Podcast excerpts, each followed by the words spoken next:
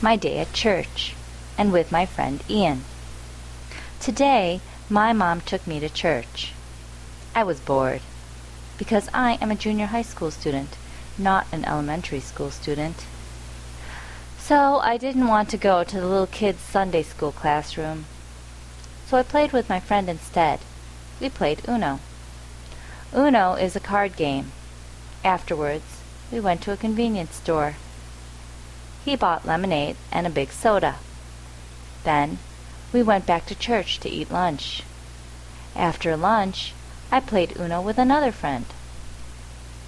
Just then, my mom called me and told me that she wanted to go home. I didn't want to go home, though, so my mom got mad at me. She said, We are going home now. So, I got mad too.